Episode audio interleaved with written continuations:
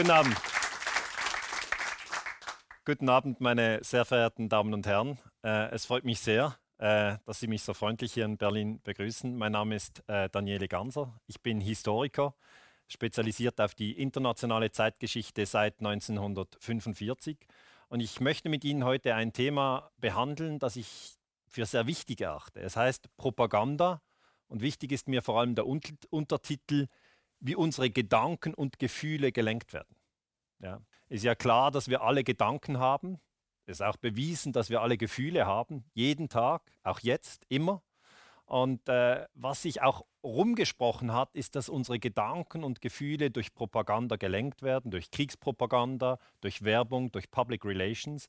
Aber es ist für den Einzelnen oft schwierig, ein konkretes Beispiel zu finden, wo er sagen kann, hier wurden meine Gedanken gelenkt, hier wurden meine Gefühle gelenkt und so hat das funktioniert. Okay? Und da möchte ich äh, Transparenz schaffen. Ich denke, das ist spannend. Ich finde es selber ein faszinierendes Thema.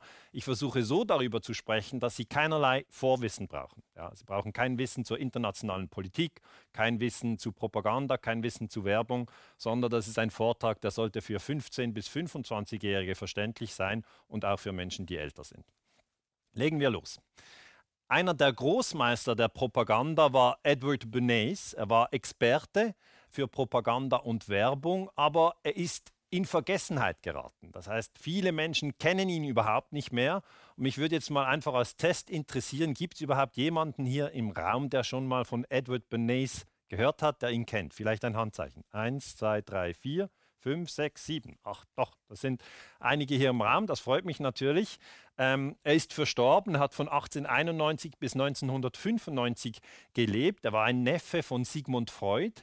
Ähm, er wurde in Österreich geboren, ist dann aber als ganz kleines Kind in die USA gegangen und hat eigentlich sein ganzes Leben lang in den USA gewirkt und hat in den USA auch ein Buch publiziert.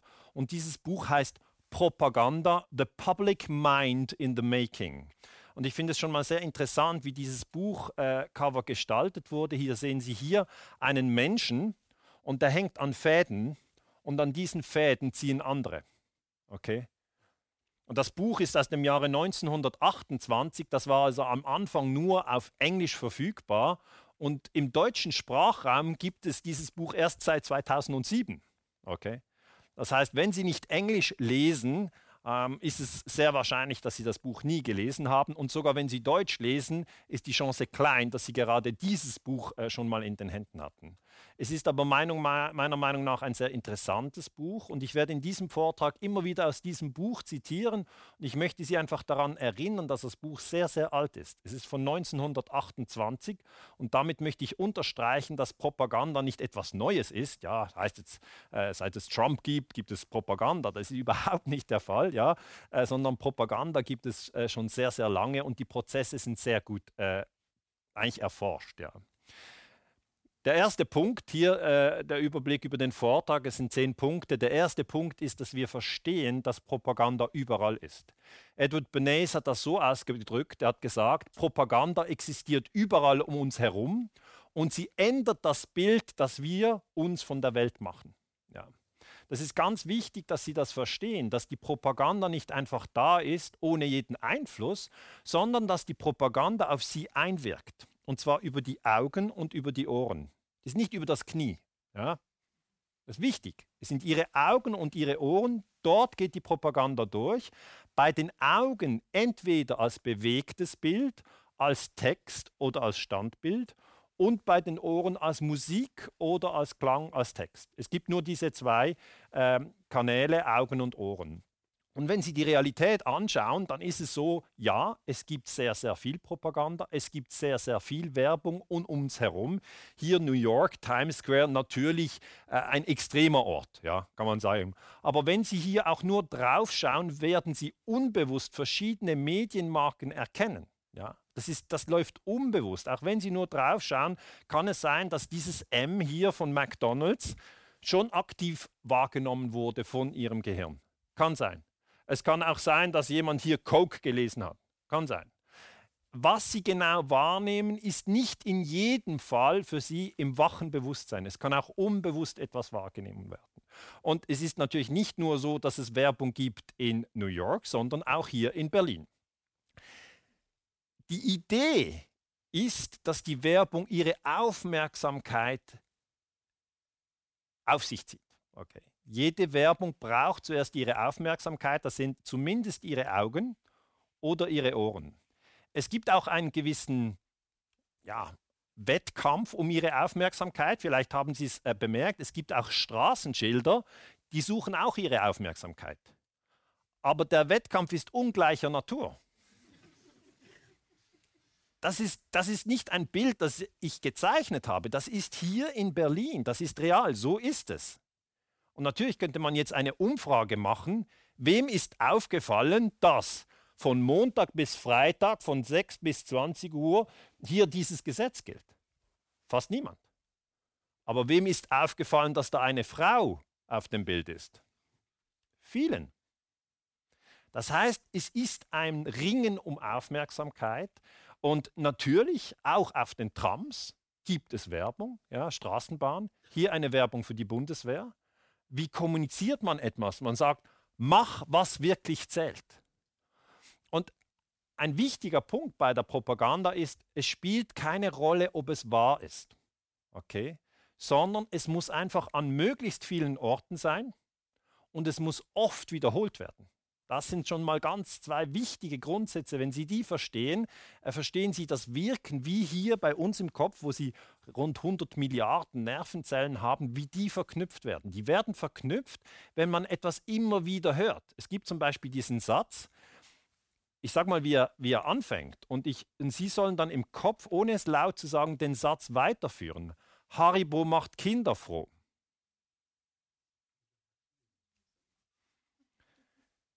Darf ich fragen, wer konnte diesen Satz selbstständig fertig führen? Flächendeckend. Sehen Sie das? Und das haben Sie nicht in der Schule gelernt, ja? Dann fragt man sich, ja, aber, aber wie ist denn das, dass es alle wissen? Repetitio, Wiederholung. Das hat man nicht einmal gezeigt, nicht zehnmal, sondern hunderte, tausend Male. Ob es wahr ist, spielt keine Rolle. Sie haben es eingelagert, weil die Nervenzellen dann diesen Weg sozusagen verknüpfen. Das heißt, überall Werbung ähm, und die Leute sagen, ja, ich schaue mir das nicht an, ich schaue in meinem Smartphone. Im Smartphone haben Sie auch Werbung. Okay? Wenn Sie ein YouTube-Video anklicken, kommt Werbung vorher. Vor allem ist die auf Sie abgestimmt. Wenn Sie einen Schuh kaufen über das Smartphone, werden Sie das nächste Mal Werbung bekommen über diesen Schuh. Ich habe, das ist doch uns allen schon passiert. Ich habe ich hab eine Ferienwohnung gebucht für mich und meine zwei Kinder und meine Frau in Italien. Ja, das ist schon eine Zeit her. Ich wäre gern wieder in den Ferien, bin ich jetzt nicht. Aber diese Ferienwohnung hat mich nach Wochen lang verfolgt. Ich hatte sie ja schon lange gebucht. Immer bekam ich wieder Angebote und ich dachte, was soll denn das? Ich habe das ja schon lange gekauft. Das heißt, die Werbung wird heute personalisiert, indem wir eigentlich unsere digitalen Spuren hinterlassen, vom Schuheinkauf bis zur Ferienwohnung in Italien. Und dann bekommen sie das immer wieder auf die Nase gebunden. Kurz gesagt, wir sind umstellt. Wir sind umstellt. Propaganda überall, Werbung überall. Und jetzt müssen Sie wissen, jeder Fernsehsender gehört jemandem. Jede Werbefläche gehört jemandem und die geben viel Geld aus. Also die Idee, dass man Werbung macht, wie zum Beispiel Haribo, beruht auf der Tatsache, dass es funktioniert. Das ist die Tatsache. Und die Leute fragen mich dann, ja gut, das ist jetzt keine schöne Nachricht, die Sie mir hier erzählen. Wie kommt man dann raus? Gibt es nicht Orte, wo man nicht umstellt ist? Und die Antwort ist, doch, die gibt es. Gehen Sie in den Wald. Es ist so. Was dann bei den Menschen oft passiert, dass sie sagen, ja, hier ist super langweilig. Kann man hier nicht ein Bildschirm montieren, wo etwas, etwas läuft? Ich brauche diesen Kick, dass immer etwas läuft. Ja? Die Leute haben Mühe, einfach mal fünf Stunden unter einem Baum zu sitzen. Viele haben Mühe, weil wir sind schon gewohnt, dauernd immer neue Impulse zu haben. Viele haben, auch wenn sie fernschauen, geht ihnen das zu langsam, dann klappen sie den Laptop auf und machen daneben noch irgendwas anderes. Dazu noch ein Smartphone, noch ein paar SMS. Wer kennt das? Das gibt's doch, oder? Kennen Sie das? Haben Sie Erfahrung mit? Kann ich ein Handzeichen? Wer das schon erlebt hat? Ja. Also ich schaue gerne Fußball, aber wenn ein Fußballspiel sehr, sehr langsam wird, zack, kommt das Smartphone. Dann irgendwie, da muss ich noch irgendwas. Was auch immer ich muss, irgendwie ist da ein Drang. Und das Interessante ist, dass wir meiner Meinung nach versuchen sollten, uns aus diesen Zonen rauszunehmen und einfach mal die Augen zu schließen und zum Beispiel Leute, die meditieren, die setzen sich einfach mal eine Stunde hin oder auch eine halbe Stunde, Augen geschlossen. Oder sie setzen sich in den Wald oder Leute, die einen Hund haben, die gehen halt oft raus mit dem Hund. Das kann helfen. Aber wenn sie in der Stadt gehen, gehen sie an all diesen Plakaten vorbei. Wenn sie im Wald gehen, ist wenig Werbung in der Regel. Ob das mal kommt, ich weiß es nicht. Aber das ist eigentlich der erste Trick, wie man eigentlich aus diesem Propagandafeld rauskommt. Man sucht sich Räume, die nicht vollgestellt sind mit Werbung. Und wenn man achtsam ist, dass es Werbung gibt, dass es Propaganda gibt, dann beobachtet man sich selber und schaut mal, was für Spuren man hinterlässt und was für Werbung man anzieht. Weil das ist das Neue an der Werbung. Sie folgt uns, war früher nicht so. Ja. Autowerbung, BMW gab es für alle, auch für die Zehnjährigen. Heute bekommt der Zehnjährige eine Werbung über Lego oder nein, Lego ist vielleicht bei zehn nicht mehr so angesagt. Doch, zum Teil schon noch. Ja. Und, und dann bekommen sie das genau zugeschnitten. Also, das ist der erste Punkt. Propaganda ist überall. Ähm, ich denke, das kann man gut verstehen. Kommen wir zum zweiten Punkt. Edward Bernays hat gesagt, und das ist wieder aus diesem Buch von 1928, er hat gesagt, wir werden von Personen regiert, deren Namen wir noch nie gehört haben. Sie beeinflussen unsere Meinungen, unseren Geschmack, unsere Gedanken. Und jetzt ist es gut möglich, dass einige unter Ihnen sagen, ja, bei anderen ist das so. Die armen, ungebildeten. Bei mir ist das nicht so. Propaganda wirkt bei mir nicht, ich habe Abitur. Da muss ich Sie enttäuschen. Propaganda wirkt bei allen. Sie wirkt bei Ihnen, sie wirkt bei mir, sie wirkt bei allen, weil das ist das Funktionieren des menschlichen Gehirns. Wenn Sie eine Information 50 Mal hören, gräbt sie sich ins Gehirn ein. Sie haben keine andere Chance. Nur indem Sie sie schon hören, gräbt sie sich ein. Wenn ich Ihnen sage, denken Sie nicht an einen rosaroten Elefanten, denken Sie an einen rosaroten Elefanten. Niemand denkt an ein Zebra. Warum ist das so? Warum ist das so? Haben Sie keine Kontrolle über Ihre Neuronen? Nein. Die Neuronen bilden das nach, was in der Sprache da liegt. Wenn ich sage, denken Sie jetzt bitte nicht, und ich bitte Sie wirklich, bitte nicht an den Brexit denken. Keine Chance. Merken Sie es? Das Substantiv aktiviert sofort die Hirnzellen. Brexit. Haben Sie in der letzten Zeit viel gehört. Natürlich, es muss nicht über Text sein, es kann auch über ein Bild sein. Schauen Sie dieses Bild an. Sie haben hier ein Auto, ein BMW, der fährt ziemlich schnell auf einer freien Landstraße in die Natur raus. Was erzeugt das? Das erzeugt, ich kann jetzt nur über mich sprechen, das ist individuell verschieden. Bei mir erzeugt das das Gefühl, Puh, da wäre ich gern am Steuer. In Gedanken bin ich schon am Steuer und ich nehme jetzt diese Kurve und ich nehme sie schnell. Das so richtig noch, ich höre schon den Sound, ja? Und dann beschleunigen noch beim Rausfahren. Und das ist das Gefühl von Freiheit. Das, das Bild erzeugt in ihnen ein Gefühl von Freiheit, einmal wegzufahren, alles hinter sich zu lassen. Sorgen, Probleme, alles hinter sich. Alle Leute, die sie beschimpft und beleidigt haben, die können alle mal hinten im Staub stehen. Sie fahren nämlich jetzt weg. Und dieses Gefühl wird produziert. Sie kaufen das Auto und was passiert? Sie stehen im Stau. Das heißt, es ist eine große Illusion, wenn wir sagen, wir, haben, wir sind so weise oder so erleuchtet. Die Aufklärung ist ja schon lange her und ich habe sicher schon zehn Bücher gelesen. Äh, darum kann ich dadurch Propaganda nicht mehr erwischt werden. Doch, natürlich. Weil sonst würde ja BMW, wenn es nicht funktionieren würde, überhaupt nicht investieren. Das müssen Sie auch verstehen, ja? Niemand gibt Millionen aus für nichts, sondern nur, wenn es funktioniert. Funktioniert es denn auch, wenn Sie wirklich diese Erfahrung schon realiter oft gemacht haben? Ja, es funktioniert trotzdem. Und man kann sich dann fragen, ja, wie oft bin ich denn schon im Stau gestanden? Darf ich mal fragen, wer ist schon mal im Stau gestanden? Ja, das ist also hier auch so. Bei uns in der Schweiz ist das auch. Jeder. Jeder, der ein Auto hat, auch wenn Sie es erst zwei Monate haben, Sie stehen im Stau. Und dann ist halt die Frage, wie oft kommt das vor? Selten. Selten. Es kann vorkommen. Ich sage nicht, dass es unmöglich ist. Es ist ja nicht gelogen. Es ist möglich.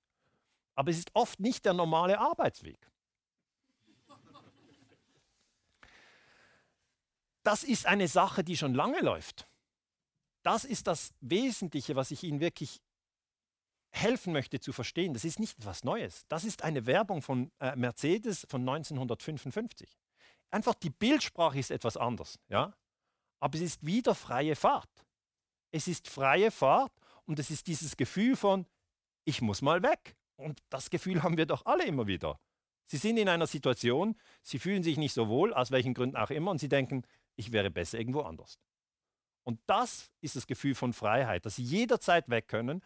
Und natürlich ist die Enttäuschung groß, wenn sie unbedingt weg wollen und sie stehen im Stau. Das ist ja gerade das Gegenteil von dem, was sie wollten. Sie können nicht mehr raus aus der Autobahn, weil sie sind schon bei der Ausfahrt vorbei und vor ihnen liegen 10 Kilometer bis zur nächsten Ausfahrt und am Radio heißt es, es sind 20 Kilometer Stau. Rückwärts, übrigens sollten Sie das nicht tun, auf der Autobahn rückwärts, wenn Sie im Stau sind. Einige denken, ja, ich fahre rückwärts, diese 5 Kilometer mache ich kurz. Sehr, sehr gefährlich, sollte man nicht tun. Aber es ist einfach keine Freiheit. Ja? Es ist keine Freiheit. Aber man macht das schon seit 1955, weil es funktioniert. Kommen wir zu einem schwierigeren Punkt. Es werden nicht nur Autos verkauft, sondern es werden auch Kriege verkauft. In meiner Forschung habe ich sehr genau untersucht, wie überhaupt Kriege verkauft werden und es ist eigentlich das gleiche, wie man Auto verkauft. Man steuert ihre Gedanken und ihre Gefühle. Das muss so sein. Es gibt keine andere Möglichkeit, die Menschen für Krieg zu begeistern, weil die Menschen sind grundsätzlich gegen Kriege. Niemand sagt, heute ist nichts los, können wir noch einen Krieg machen, sondern die Menschen wissen, dass Krieg Leid bedeutet, dass es großes Leid bedeutet, vor allem auch in Deutschland. Sehr viele Menschen hier, ich würde sagen 95 Prozent, sind völlig gegen den Krieg. Trotzdem ist, während ich hier spreche, die Bundeswehr in Afghanistan. Okay. Das ist aber nicht in den Medien, darum existiert es nicht. Dass man kann über die Kommunikation Kriege einblenden und ausblenden und man kann sie auch verkaufen, aber man erzeugt natürlich ein anderes Gefühl. Schauen wir uns das genauer an. Zuerst wieder zurück zu Edward Bernays, der hat 1928 schon die wesentlichen Punkte beschrieben. Theoretisch bildet sich jeder freie Bürger seine eigene Meinung. Ja, so sehen wir uns ja. ja. Wir bilden uns unsere freie Meinung. In der Praxis ist es jedoch kaum möglich, sich mit jedem komplexen Thema auseinanderzusetzen. Wie sollen Sie denn die Details zum Brexit kennen, zum Krieg in Afghanistan, was die richtige Ernährung ist, ähm, es gibt viele Themen, die uns umgeben und wir können nicht alle Themen vertiefen. Und darum werden eigentlich Meinungsführer eingesetzt und diese verbreiten über die Medien eigentlich ihre Beweisführung und ihre Positionen und die werden übernommen. Das ist eigentlich, wie es wirklich läuft. Also wenn über den Irakkrieg 2003 gesprochen wird, haben die Leute keine Meinung. Niemand hatte schon vorher eine Meinung, sondern die Politiker haben ihre Meinung und die Bevölkerung übernimmt diese Meinung. Und wie, wer sind denn die Meinungsführer und was haben die für Techniken? Bringen sie dieses Bild von Freiheit, freie Fahrt voraus? Nein, die bringen andere Bilder. Das sind Antragsbakterien. Das ist jetzt nicht das Gefühl von, oh, die hätte ich auch gerne zu Hause sondern das erzeugt im Mensch dieses diffuse Gefühl von, äh, was ist das? Ist das gefährlich für mich? Mach das mal weg, ich habe ein kleines Kind. Und das wird verwendet von den Meinungsführern. Hier ist der amerikanische Außenminister Colin Powell am 5. Februar 2003 wieder in New York äh, und er hebt ein kleines Fläschchen auf und sagt, hier sind Antragsbakterien äh, drin, okay? Antragserreger, Milzbrand. Und dann sagt er Saddam Hussein, im Irak, der hat noch viel mehr von dem ganzen Zeugs. Und darum muss jetzt die USA den Irak bombardieren, weil der Irak ist gefährlich. Das ist ein Antragsland, voll mit Antrags. Da muss man rein und das wegmachen. Das ist eine Art Aufräumaktion. So wird das erzeugt. Es erzeugt ein Gefühl der Angst. Das heißt, je nachdem, welche Bildsprache Sie wählen, welchen Text Sie bringen, erzeugen Sie das Gefühl in der Zielgruppe. Der britische Premierminister Tony Blair hat gesagt, der Irak besitzt chemische und biologische Waffen. Seine Raketen sind binnen 45 Minuten einsatzbereit. Das ist jetzt wieder ganz entscheidend. Ja? Der Tony Blair ist Premierminister. Die Leute heute leider, völlig zu Unrecht, sind noch autoritätsgläubig. Sie sagen, wenn es die Kanzlerin sagt, muss es die Wahrheit sein. Wenn es der Präsident sagt, dann muss es die Wahrheit sein. Wenn es der Premierminister oder der Außenminister sagt, dann muss es die Wahrheit sein. Das ist ein ganz grober Irrtum. Es ist nicht die Wahrheit, was Blair hier gesagt hat. Aber er macht Druck. Er sagt binnen 45 Minuten. Wenn hier stehen würde binnen 45 Monaten, dann würde Ihr Gehirn entspannen und sagen, 45, was, 45 Monate? Ja, ich treffe mal zuerst meine Freunde, wir spielen heute Billard und dann schauen wir mal weiter.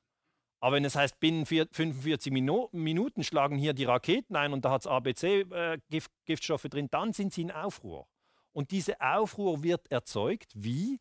Durch Meinungsführer, die sich über die Medien an sie wenden, über ihre Ohren und ihre Augen in sie eindringen.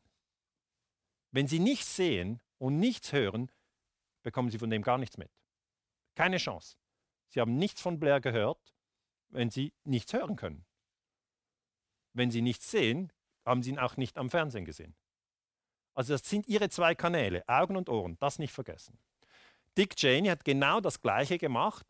Ge Gefühl von Angst. Er sagt, es gibt keinen Zweifel, dass Saddam Hussein Massenvernichtungswaffen besitzt. Im August 2002. Der Angriff ist dann im März 2003. Wir können beim Irakkrieg ganz genau zeigen, wie dieses Wiederholen nach Haribo macht Kinder froh, wie dieses Wiederholen auch beim Krieg eingesetzt wird. Es wird repetiert. Man hat das nicht einmal gesagt, nicht zweimal, sondern hundert Male. Und gleichzeitig hat man verschiedene Meinungsführer genommen, die die Botschaft raustragen. Verstehen Sie das? Und das hat extrem große Auswirkungen. Cheney ist ein Lügner. Okay? Es hat nicht gestimmt. Es gab keine Massenvernichtungswaffen. Auch Blair ist ein Lüger. Es gab keine Massenvernichtungswaffen. Und äh, äh, Colin Powell hat später zugegeben, diese Rede sei ein Schandfleck äh, in seiner Karriere. Gut, aber die Iraker hatten eine Million Tote zu beklagen. Das heißt, die Dimension, die Kriegspropaganda hier erreicht, ist auf einer ganz anderen Ebene, als wenn Sie sich jetzt fragen, fahre ich BMW, fahre ich Mercedes oder fahre ich nur Fahrrad? Okay? Das ist eine andere Dimension bei der Kriegspropaganda, weil über die Worte, über die Gedanken, über die Kriegspropaganda wird letzten Endes ein Flugzeugträger bewegt. Das ist die reale Folge.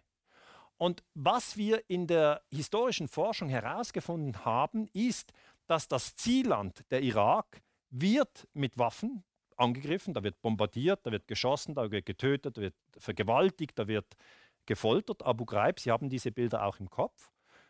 Aber die Heimatfront, ja, die Heimatfront, das ist Europa und Nordamerika, das sind die NATO-Länder, die wird auch bekämpft, aber nicht mit Gewehren, sondern mit Bildern und Worten. Es wird ein Krieg an der Heimatfront geführt, aus dem Grund, weil es braucht die Unterstützung an der Heimatfront. Die Menschen müssen ihre, ihre Söhne in den Krieg schicken. Sie müssen den, die Steuern bezahlen, um dieses Gerät überhaupt zu finanzieren. Sonst geht gerade gar nichts. Wenn die Söhne nicht kommen und die Flugzeuge nicht bezahlt werden, ist der Krieg nichts. Geht nicht. Das heißt, es geht immer darum, über Kriegspropaganda die Heimatfront eigentlich zu mobilisieren und sie davon überzeugen, dass es ein wichtiger Krieg ist, dass der geführt werden muss. Jetzt auch hier, ich habe Ihnen schon die erste Technik, äh, äh um das abzuwehren, erklärt. Gehen Sie in den Wald. Ja, das funktioniert, wenn Sie zu viel Input haben, jeglicher Art. Gehen Sie in den Wald oder schließen Sie die Augen, äh, meditieren Sie auf einem Kissen, das hilft. Das zweite, die zweite Technik, die ich Ihnen mitgeben möchte, ist, wenn man sich fragt, wie kann man denn diese Propaganda abwehren, man soll Meinungsführern nicht blind glauben. Vor allem dann nicht, wenn sie zu Gewalt aufrufen. Das ist ganz ein wichtiger Punkt. Ja? Also diese Idee von, es ist ein Politiker, darum muss man ihm glauben, das können Sie getrost entsorgen. Das heißt nicht, dass alle Politiker lügen, das ist gar nicht, was ich sagen möchte. Aber wenn Sie sich erinnern, als Deutschland 1999 Serbien bombardiert hat, ja, da hat der deutsche Außenminister Joschka Fischer gesagt, es gibt in Serbien KZs, Konzentrationslager. Dadurch wurde im, in der Zielgruppe ein Trauma aktiviert. Konzentrationslager ist in Deutschland nicht irgendein Wort, sondern das ist ein Riesenverbrechen. Und dann denken die Leute, da muss man ja das stoppen. Später hat sich herausgestellt, es gab keine Konzentrationslager in Serbien. Also einfach, dass Sie das ein bisschen verstehen. Das war vor 20 Jahren. Der Satz von, von Joschka Fischer war damals, ich habe gelernt, nie wieder Krieg, aber ich habe auch gelernt, nie wieder Auschwitz. Das ist ein sehr, sehr geschickter Propagandaschachzug, weil das hat die Neuronen so in die Irre gelenkt, dass die Leute gesagt haben, ja, nie wieder Krieg, da haben sie ein Ja. Und nie wieder Auschwitz haben sie auch ein Ja, aber das bedeutet gleichzeitig Ja zum Krieg. Verstehen Sie das? Das ist über die Bande gespielt, das ist Aikido für den Kopf. Und das hat er nicht so auf die Schnelle erfunden, sondern das hat gerade die ganze deutsche Bevölkerung verwirrt. Heute können wir nachzeichnen. Wir können zeigen, wie es war. Sie können sich das merken, es gab keine KZs in Serbien. Gab es einfach nicht. Sie wurden angelogen. Was bedeutet das? Sie sollten den Meinungsführern nicht blind glauben. Einfach gar nicht. Verstehen Sie es? Ist es klar? Kommen wir zum nächsten Pu äh, Punkt. In Guatemala gab es 1954 einen Putsch. Ich möchte kurz auf diesen Putsch eingehen, äh, um Ihnen zu erklären, wie hat man da Propaganda eingesetzt. Man hat zuerst äh, einen Präsidenten, der heißt äh, Arbenz, ähm, und der hat eine Landreform durchgeführt. Jetzt, wenn Sie eine Landreform durchführen, nehmen Sie große Stücke und machen die in kleine Stücke und dann haben die vielen landlosen Bauern haben ein Stück Land, wo sie sich darauf ernähren können. Zuvor gehören die großen Landstücke, vor allem United Fruit, die, das ist heute Chiquita. Chiquita hatte kein Interesse an dieser Landreform, weil da haben sie Geld verloren. Okay?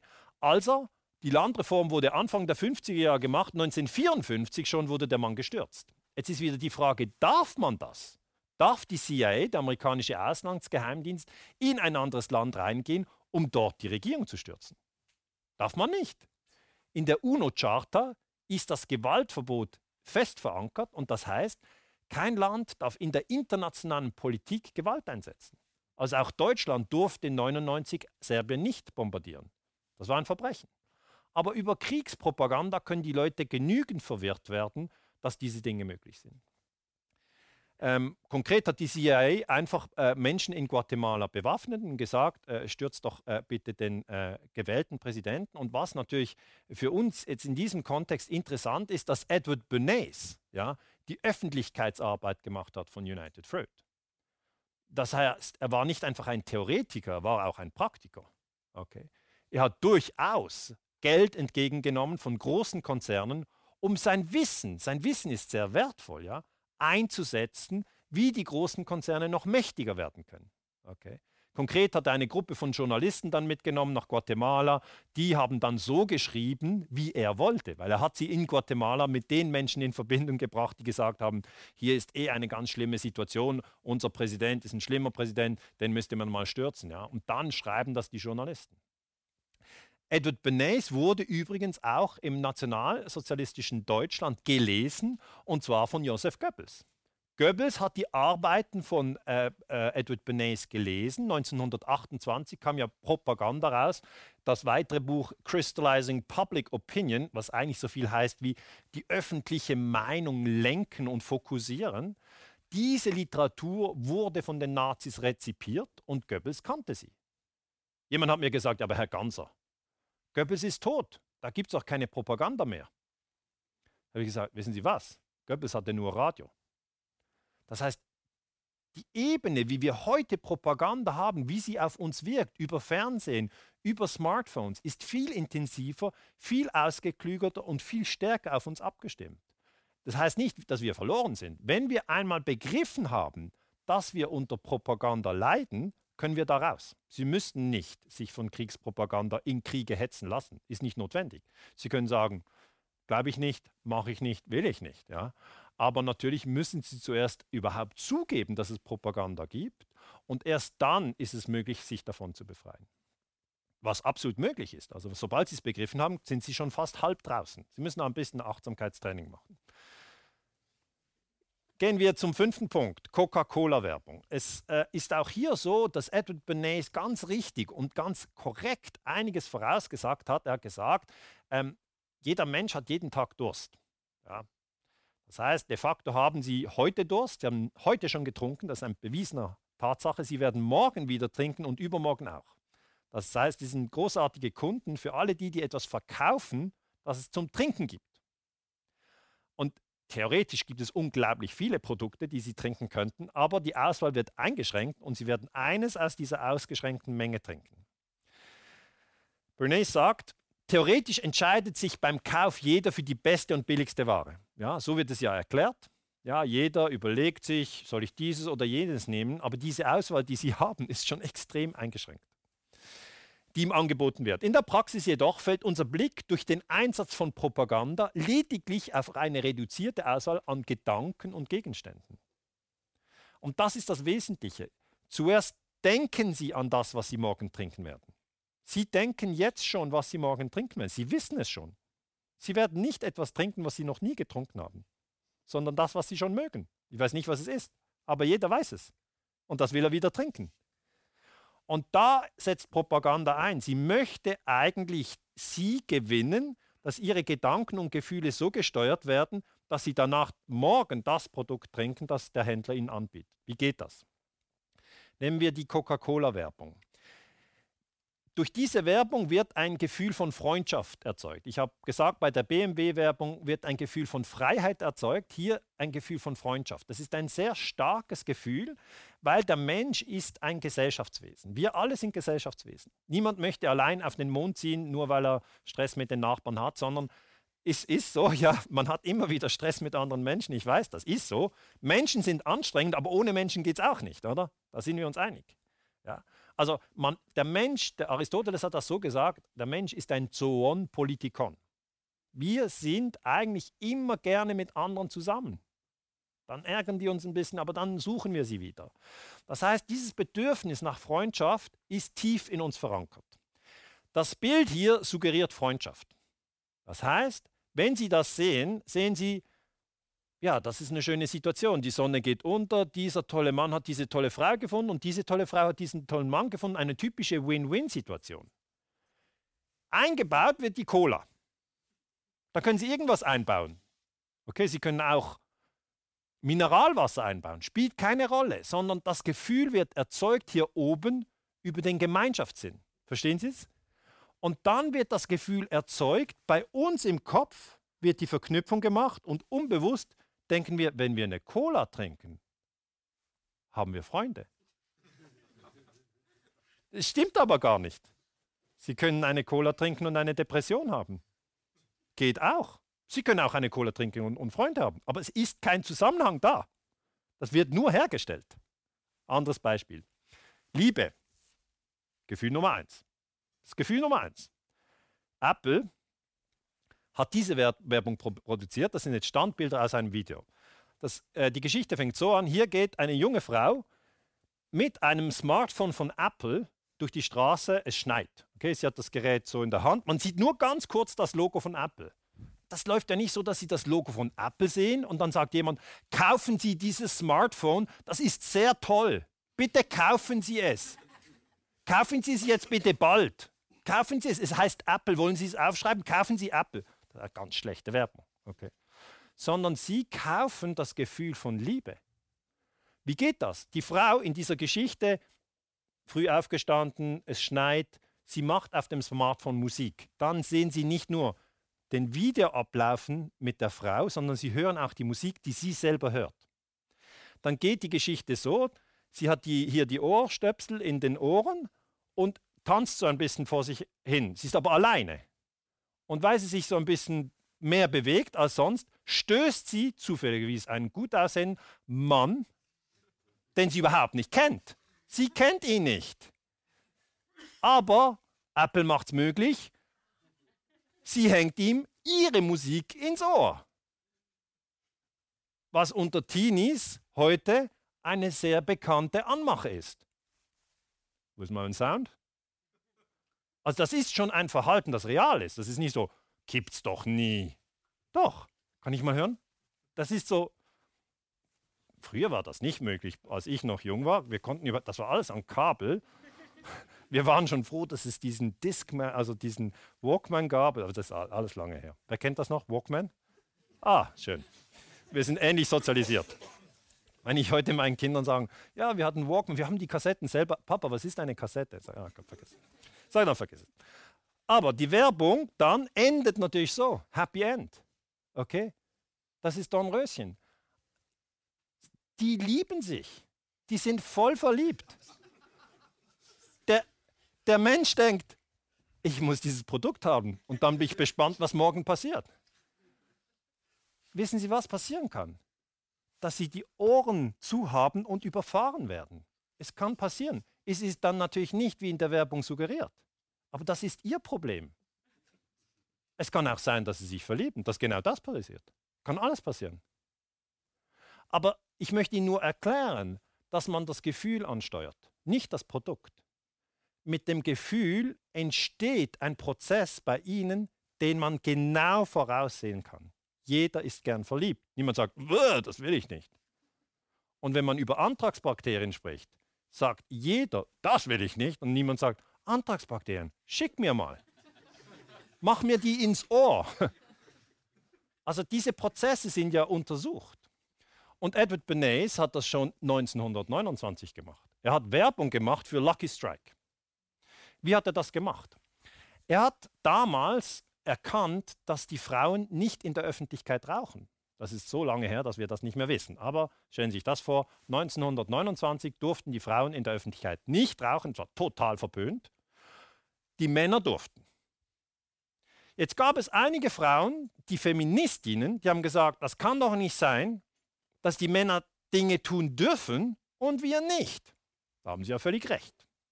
Gute Geschichte.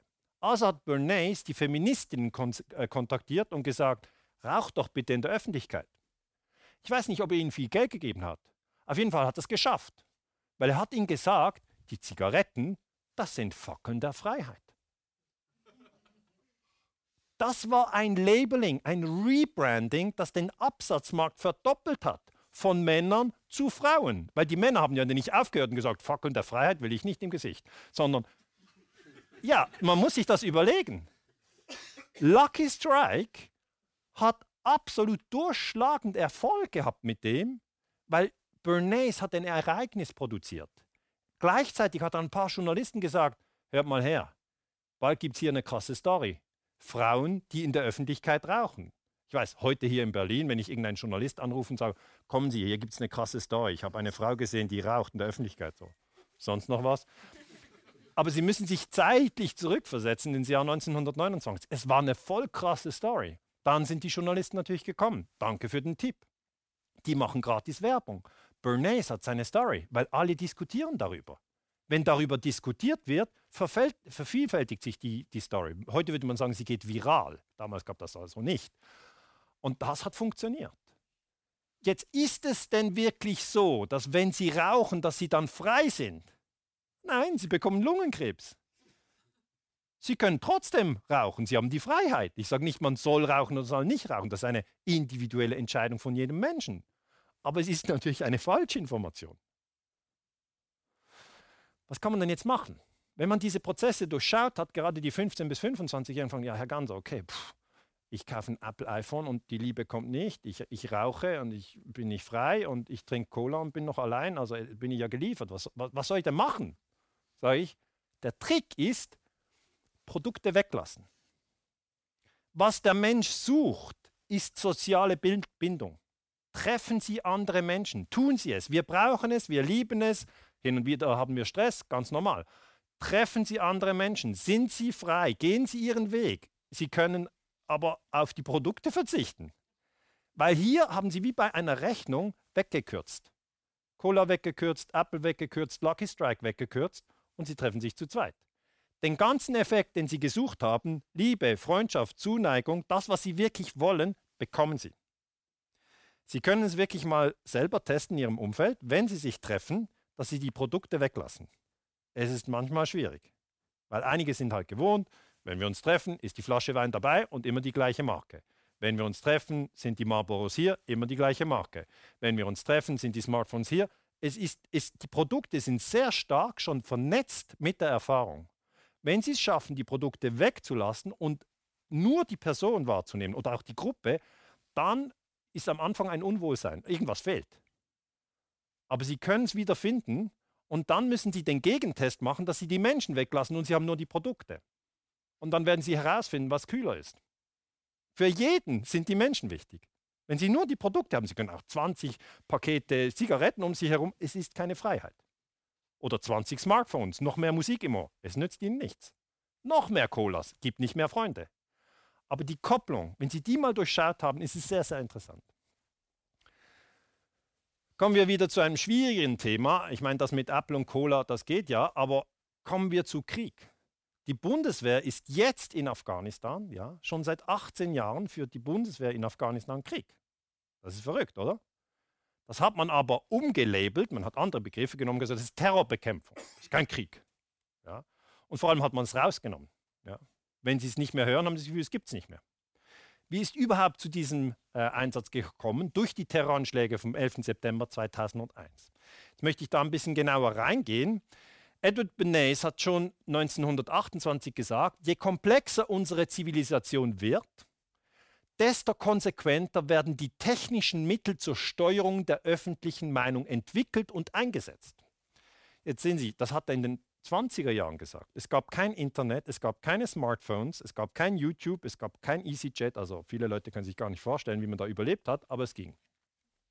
Er sagt, mithilfe von Druckerpresse, Zeitung, Eisenbahn, Telefon, Telegraph, Radio und Flugzeug können Gedanken rasch, ja sogar zeitgleich im ganzen Land verbreitet werden. Das heißt, das war natürlich noch die Zeit, als auf Papier Gedanken gedruckt wurden. Dann haben die Zeitungsleser diese Gedanken gleichzeitig aufgenommen und das ist ein Massenphänomen. Die denken dann alle das Gleiche. Okay, jeder, stellen Sie sich vor, jeder Zeitungsleser bei sich zu Hause macht die Zeitung auf, liest den gleichen Text. Er hat die Gedanken der Redaktion in seinem Kopf.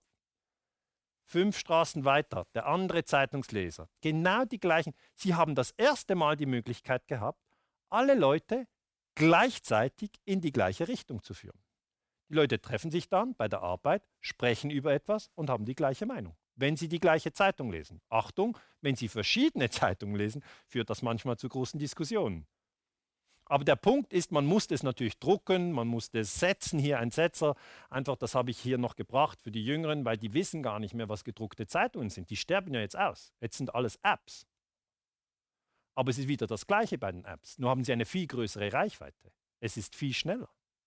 Und dann kam natürlich Fernsehen. Ja, die erste öffentlich übertragene Fernsehproduktion ähm, äh, war 1953. Das war äh, die äh, Krönung von Queen Elizabeth II in London. Queen Elizabeth lebt heute noch. Die ist also wirklich eine Dauersendung. Und der Punkt ist der, dass man sich daran erinnern muss, dass als Edward Bernays das Buch geschrieben hat, es noch gar keinen Fernseher gab. Erst 1953, die erste weltweit übertragene Sendung in Schwarz-Weiß. Und natürlich ist der größte oder fast eindrücklichste Moment der Fernsehgeschichte dieses Ereignis. Terroranschläge vom 11. September 2001 lösen dann den Krieg gegen Afghanistan aus. Warum ist es so ein intensives Erlebnis? Das können wir nachweisen, weil die meisten Menschen sich heute noch erinnern, wo sie damals waren. Darf ich hier auch kurz fragen, wer kann sich erinnern, an welchem Ort er war am 11. September 2001? Es muss ein intensives Ereignis sein. Einige sind vielleicht noch zu jung, äh, die können sich da nicht mehr erinnern. Aber wenn sie dabei waren, ist es fast nicht möglich, dass sie den Ort nicht abgespeichert haben. Weil die Prägung ist sehr stark. 9-11 hat bei allen eine starke Prägung hinterlassen. Nicht ein Wissen. Okay? Das ist wieder etwas anderes. Eine starke Prägung heißt noch lange nicht, dass sie etwas verstanden haben, sondern sie haben einfach einen starken Eindruck. Und nach dem 11. September wurde ja die Sprache sofort so verwendet, dass das wieder zu Krieg geführt hat. Und dahinter stecken natürlich Experten. Elisabeth Wehling hat ein Buch geschrieben, das heißt Politisches Framing. Ähm, und sie hat gesagt, nach dem Angriff vom 11. September hat Präsident George Bush innerhalb von wenigen Stunden nicht mehr über Tote, sondern über Gefallene gesprochen. Werden jetzt sagen, ja gut, ein Detail. Nein, das ist Framing. Framing bedeutet, dass man die Gedanken lenkt. Frame ist Englisch und heißt Rahmen. Und Sie können einen Rahmen aufspannen, in dem sich die Gedanken bewegen so wie beim Billard die Kugeln innerhalb von diesem Feld äh, sich bewegen sollten, außer sie sind ein sehr schlechter Spieler und schlagen da mit dem Stock noch äh, das, den Rasen auf, also ja nicht ein Rasen, sondern ein Teppich, dann geht die Kugel auch mal raus. Aber sonst sind ihre Gedanken wie Kugeln. Und es wird vorgegeben durch die, ja, eigentlich die Meinungsbildner, also hier Präsident Bush, ein Lügner übrigens, ähm, der hat vorgegeben, dass man jetzt über Gefallene spricht. Und Gefallene sind tot, genau gleich wie Tote, aber es kommt ein Zusatzframe in den Kopf, die wurden in einem Krieg getötet. Das heißt, die anderen haben angefangen, wir sind im Krieg, Afghanistan ist die Fortsetzung. Sehen Sie das? Bush hatte sehr gute Berater, sie ist explizit Expertin ähm, für Framing, hat dann auch für ARD geschrieben. Heute stecken konservative Thinktanks wie die Heritage Foundation Millionen von Dollar in die Entwicklung von Frames.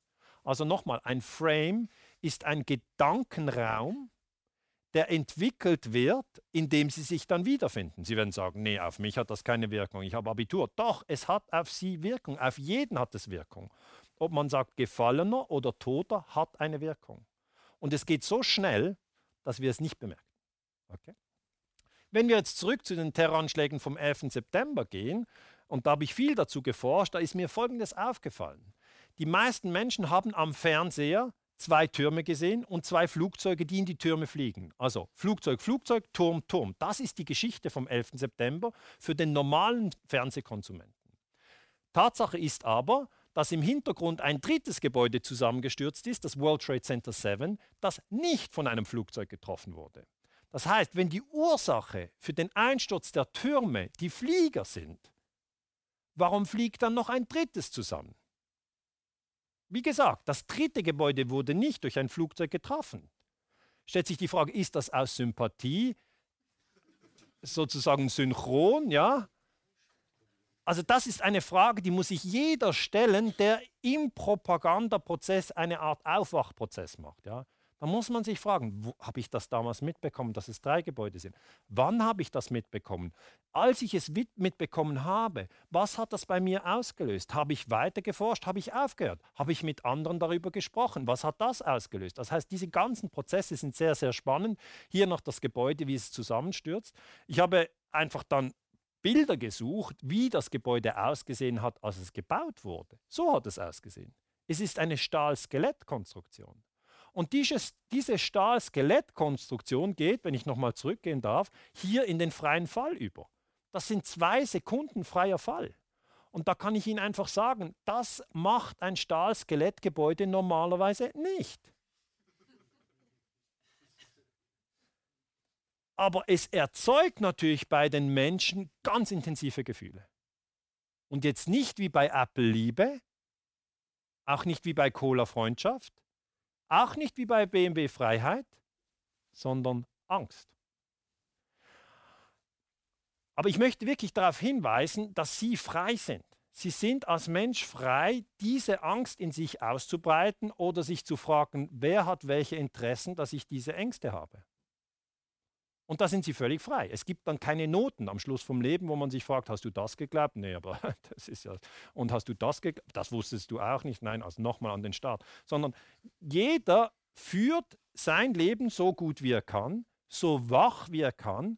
Und er nimmt halt die Information auch auf, die er sozusagen bewältigen kann. Also es geht eigentlich darum, wie viel Erkenntnismut sie haben und wie viel Erkenntnisfeigheit.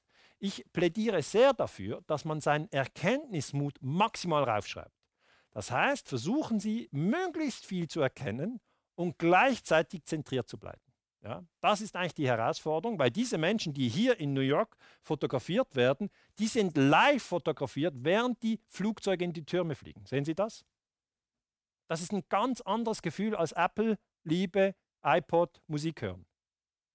Und das ist offensichtlich zu erkennen. Jeder sieht das. Und damit möchte ich nur eins sagen, man kann Gefühle erzeugen. Man kann Gedanken erzeugen und danach kann man Produkte verkaufen. Es sind einfach andere Produkte. Also der Panzer M1 Abrams kostet 6 Millionen Dollar. Es gibt keine Smartphones für 6 Millionen Dollar. Es gibt keine Getränke für 6 Millionen Dollar. Das sind ganz, ganz andere Ausgaben. Es gibt keine, keine, also auch wenn Sie ein teures Auto haben, ja, niemand hier fährt ein Auto für 6 Millionen Dollar. Fragt man sich, okay, dieses Teil kostet 6, können die das günstiger? Na, 6 Millionen ist der Preis. Und dann steht die Frage im Raum, ist 9-11 aggressives Marketing für die Rüstungsindustrie? Diese Frage steht im Raum. Ich kann sie für Sie nicht auflösen. Sie können sie einfach selber überlegen und sagen, nee, kann ich mir nicht vorstellen, dass man Werbung macht für Rüstungsprodukte. Oder Sie denken, doch, ja, kann ich mir vorstellen. Ja, irgendjemand muss das Zeug ja kaufen. Was gibt es denn sonst noch im Angebot? Es gibt noch den Boeing Globemaster, kostet aber 350 Millionen. Hat jemand einen? Mit dem können Sie die ganzen Armeen, Panzer inklusive, irgendwo hinfliegen. Kostet aber was. Wer bezahlt denn das? Der Staat. Von wo hat denn der Staat das Geld? Von Ihnen. Haben Sie schon gehört? Steuern? Das ist Ihr Geld. Das geht gerade weg. Auch heute. Sie bezahlen Steuern. Immer. Die Engländer sagen, nothing is guaranteed in life but death and taxes. Übersetzt heißt das, nichts ist im Leben garantiert, außer dass man sterben und Steuern zahlen wird. Und das ist so. Sie kommen aus der Steuernummer nicht raus. Sie können nicht sagen, naja, Sie steuern die, ich habe keinen Bock auf Steuern, ist jetzt vorbei mit Steuern. Sie zahlen Steuern, können Sie sicher sein. Ich zahle Steuern, jeder zahlt Steuern. Keine Chance. Was passiert denn mit dem Geld? Das geht in den Haushalt. Dieser Haushalt, ein Teil davon, geht ins Militär. Kauft man sich ein Flugzeug, ein Panzer, baut irgendwo eine Militärbasis. Deutschland gibt im Moment 40 Milliarden aus pro Jahr fürs Militär. Das soll auf 60 Milliarden erhöht werden. Sagt man jetzt, Deutschland steht vor einem 20 Milliarden Rüstungswahnsinn? Nein. Man framet das. Deutschland soll das 2% BIP-Ziel erreichen, das die NATO vorgegeben hat. 2% BIP ist einfach ein Anteil vom Bruttoinlandprodukt und das ist ein Frame, wo die Leute denken, 2% kann man ja mal zahlen. Und dann werden sie verglichen mit den Letten oder den Griechen oder was auch immer, ganz kleine Volkswirtschaften, die schon 2% BIP erreicht haben. Und dann heißt es, Deutschland ist hier nicht solidarisch, die anderen haben das Ziel erreicht, aber sie haben die viertgrößte Volkswirtschaft der Welt. Okay? 2% BIP bei ihnen heißt eben plus 20 Milliarden, also sie haben eine Rezession. Das wollen sie auch nicht. Das heißt, mit diesem Geld wird gespielt in ihrem Kopf. Kommen wir wieder zu Edward Bernays. Ist es soweit klar? Sind Sie noch da? Alles klar? Gut. Ähm, es ist ein, ein, ein stufenweises Verstehen, wenn man die, die Dinge erkennt und sieht, aha, so läuft der Hase. Und mir persönlich macht es immer sehr Freude, wenn ich dann erkenne, ah, so läuft das. Weil ich habe es ja selber früher nicht begriffen. Also ich war auch so äh, in Trance. Und dann plötzlich, wie wenn Sie mal richtig kalt Wasser über den Kopf bekommen, wachen Sie auf und sagen, hey Leute, ihr habt mich aber gut über den Tisch gezogen. Ja? Das ist so dieses Gefühl. Und wo habe ich das erlebt? Ähm, eigentlich, als ich die Texte von Edward Bernays verglichen habe mit meiner historischen Forschung. Er sagt, jeder Einzelne kommt mit exakt den gleichen Druckerzeugnissen in Berührung wie Millionen seiner Mitbürger. Oder Sie können das auch äh, übersetzen, alle schauen auf ZDF die Nachrichten oder auf ARD. Okay. Nicht alle natürlich, aber doch einige alle erhalten die gleiche Prägung, weil wenn sie dieses Gleiche hören, haben sie dort die Meinungsführer, die erzählen ihnen etwas, sie übernehmen das, das bildet ihnen die Strukturen. Zum eigenständigen Denken kommt es daher eher selten, sagt er 1928. Und das ist natürlich auch das Ziel der Friedensbewegung oder der Menschen, die in der Aufklärung tätig sind, wie ich und andere, Rainer Mausfeld, Michael das sind viele, die versuchen, hier Klarheit zu schaffen und das eigenständige Denken zu fördern. Aber die Prägung ist massiv. Hier das konkrete Beispiel. Das ist ein Bild von 1962. Äh, da gab es noch keine Smartphones. Und hier werden ähm, Zeitungen verkauft während der Kuba-Krise. Und was wird in diesen Zeitungen geschrieben? Es steht dort, die Russen haben auf Kuba Atomraketen stationiert.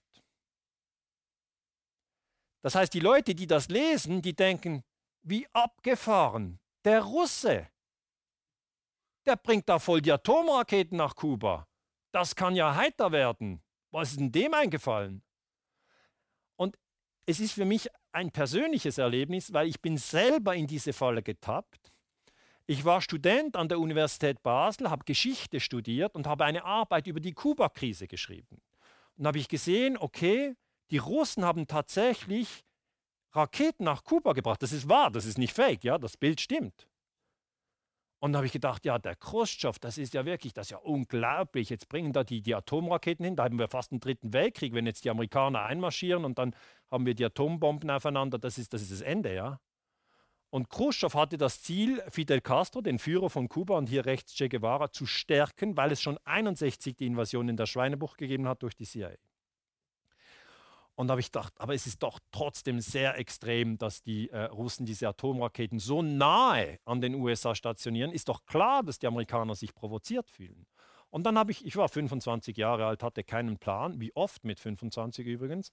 Ähm, und dann, aber man hat schon das Gefühl, man hat alles begriffen, ja, das fängt schon mit 15 an. Und dann ähm, ist es aber so, dass ich dann die Dokumente gelesen habe, wie Kennedy in der engen Gruppe mit seinen Beratern spricht. Okay? Weil hier haben sie sogenannte U2, das sind Hochfliegen, das ist nicht die Band, sondern das ist ein hochfliegendes Flugzeug, das macht diese Fotos. Diese Fotos kommen zum Präsidenten, ja, der bringt seine wichtigsten Berater zusammen im Weißen Haus. Die haben sich alle in eine Limousine gequetscht, ja, weil sonst wäre es aufgefallen, zehn Limousinen, die vorfahren vom Weißen Haus. Und dann haben im Geheimen diese Fotos beachtet.